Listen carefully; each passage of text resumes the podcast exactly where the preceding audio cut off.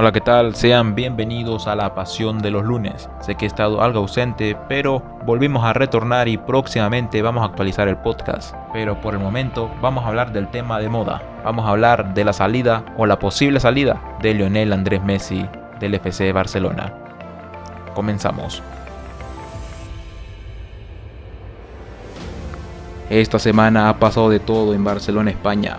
Desde que Lionel Messi enviaron burofax comunicando que no desea seguir en el club azulgrana.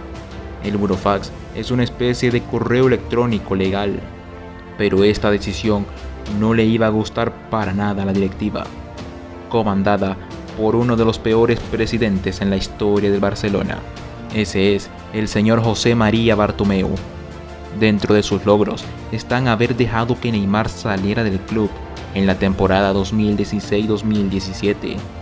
Es el presidente de la remontada en Roma en 2018, del 4-0 en Anfield en contra de Liverpool en 2019.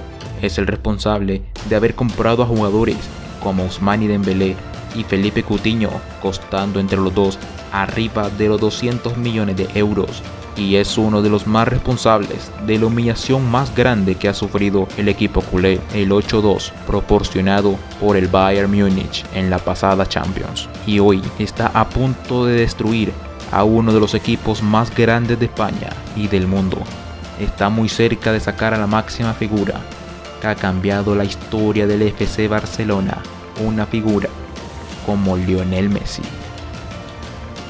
En la semana, Bartomeu declaró que él se iría siempre y cuando Messi comunicara públicamente que él es el problema, una evidente trampa del presidente para su máxima estrella, para que Messi sea expuesto como el jugador que saca técnicos, jugadores y directivos.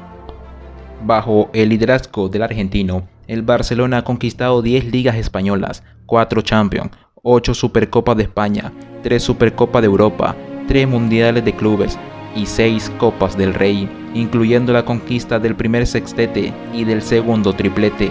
Además, Messi ha ganado 6 balones de oro, 5 pichichis de liga, 6 botas de oro, todos los logros conseguidos con el Barcelona.